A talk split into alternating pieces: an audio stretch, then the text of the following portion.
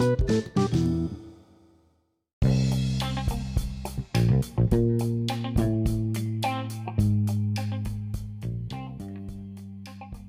jumpa lagi dengan saya Christian Guswai untuk Retail Guru Podcast.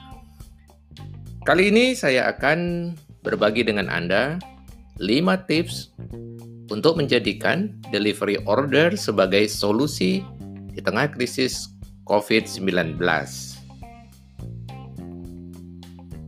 Delivery order tidak bisa disangkal menjadi salah satu solusi bagi para peritel menghadapi situasi terkini, di mana banyak orang tidak bisa atau malah khawatir keluar dari rumah, sehingga delivery order atau layanan antar dari para toko atau peritel, khususnya untuk peritel kebutuhan sehari-hari, menjadi solusi yang paling masuk akal untuk hari ini.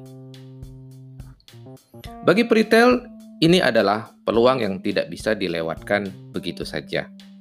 Banyak peritel mengeluh bahwa bisnisnya sedang mengalami penurunan 20% sampai 30%, bahkan lebih. Tetapi ketika disodorkan opsi delivery order, ada yang langsung bergerak, tetapi ada juga yang santai-santai saja, alias tidak menganggap bahwa delivery order adalah sesuatu yang menjadi solusi untuk situasi terkini. Mari saya berikan informasi berikut ini. Di Jakarta, dalam situasi normal jika kita pesan barang untuk delivery order, paling lama dalam dua hari bisa mendapatkan barang yang kita inginkan. Tetapi sekarang, delivery order hanya dilayani jika Anda memberikan waktu tiga hari sampai dengan lima hari. Artinya mereka sendiri kewalahan melayani permintaan konsumen akan kebutuhan mereka.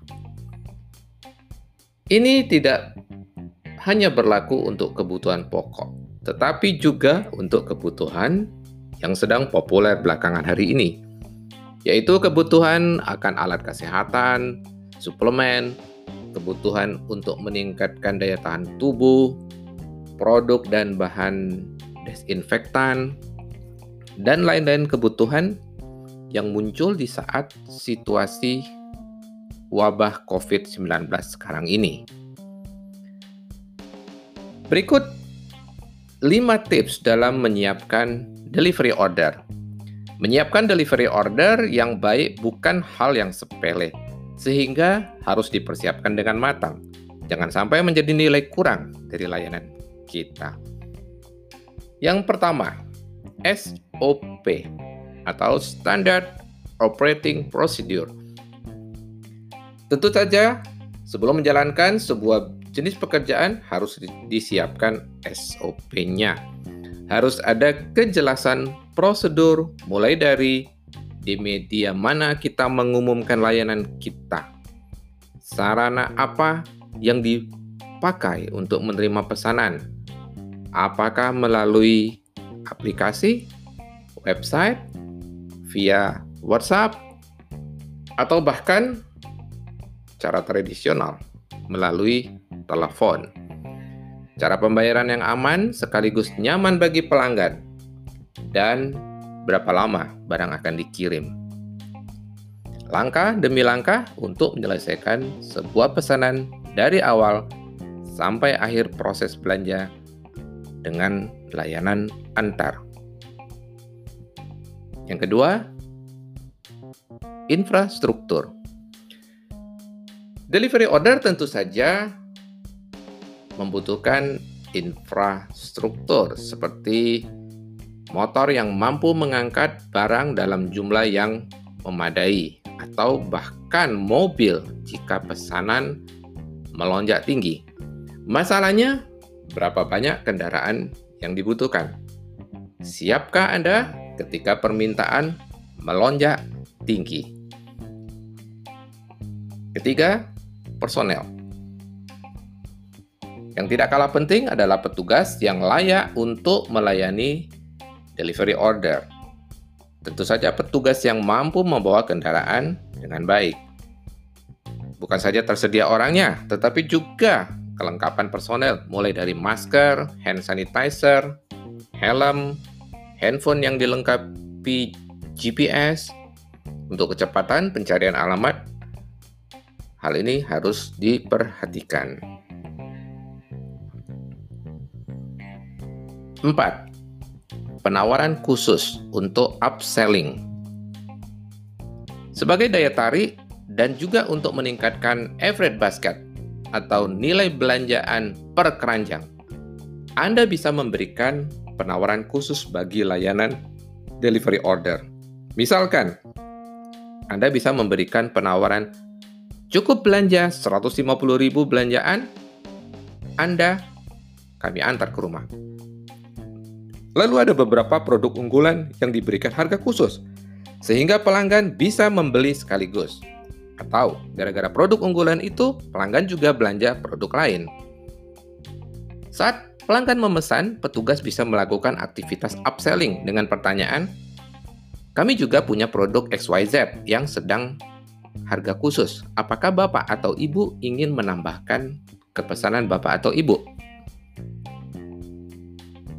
Dengan cara pertanyaan sederhana ini, Anda barangkali bisa memenuhi harapan pelanggan, atau ada saja produk yang ternyata juga dibutuhkan oleh pelanggan, sehingga nilai belanja per keranjang Anda meningkat. Yang terakhir atau kelima, marketing dan komunikasi. Setelah semua poin di atas siap, Pekerjaan berikutnya adalah bagaimana Anda mengomunikasikan layanan delivery order yang Anda miliki, beserta syarat dan cara melakukan pesanan. Ada peritel yang dalam waktu segera menyiapkan infrastruktur kendaraan, kantong kurir motor, dan personel, tetapi tidak siap di dalam mengomunikasikan program delivery ordernya. Dalam dunia marketing dan komunikasi, sehebat apa pun produk atau program yang Anda miliki, tetapi jika pesan tersebut tidak sampai kepada target market yang dituju, maka tidak akan menghasilkan apa-apa.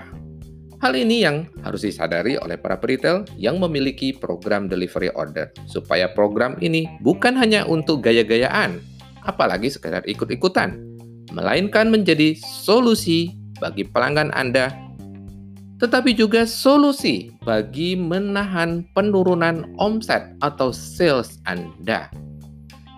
Apa media Anda untuk mengkomunikasikan bahwa Anda punya program delivery order? Anda bisa menggunakan cara-cara konvensional seperti pengumuman di toko, spanduk di jalan-jalan, atau di depan toko.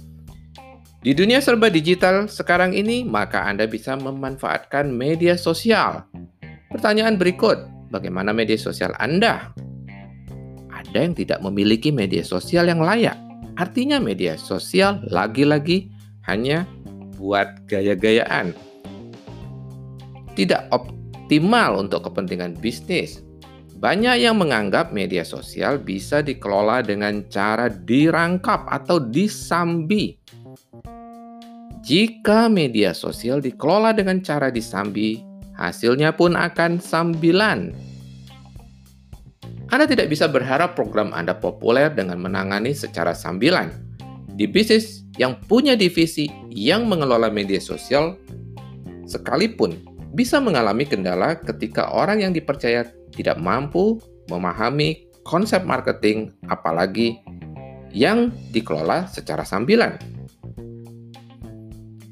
Hal-hal yang dulu kita anggap tidak terlalu penting atau belum perlu untuk dikelola secara serius di dalam situasi krisis seperti sekarang ini menjadi hal-hal yang sangat relevan. Dulu delivery order dianggap sebagai tambahan pelayanan saja tetapi sekarang menjadi solusi penting bagi bisnis Anda. Media sosial yang dulu dianggap sebagai tambahan dalam marketing tetapi sekarang menjadi faktor sangat penting ketika sebagian besar orang di rumah dan mereka sangat mengandalkan handphone untuk memenuhi kebutuhan mereka. Bisa kita lihat, e-commerce sekarang adalah bisnis yang sedang booming karena mereka menerima pesanan begitu banyak sampai-sampai service level mereka atau tingkat layanan mereka jatuh sampai hanya tinggal 40% saja. Bahkan ada yang hanya 10% saja. Mengapa? Karena ketidaksiapan infrastruktur di dalam menghadapi situasi yang meningkat secara cepat. Dalam situasi sekarang, kecepatan dalam mengambil keputusan sangatlah penting. Kecepatan beradaptasi dengan dengan situasi terkini juga penting. Bukan saatnya untuk mengeluh atau apalagi menyalahkan pihak lain seperti menyalahkan keadaan, menyalahkan pemerintah, menyalahkan pemasok, dan lain sebagainya. Ini adalah saat untuk mencari solusi yang paling tepat dan memberikan hasil maksimal semaksimal mungkin dengan tetap memperhatikan efisiensi. Demikian tips dari saya. Sampai kita berjumpa lagi di episode mendatang. Saya berharap apa yang saya sampaikan bermanfaat dan menyelamatkan bisnis Anda. Salam, grow, and prosper.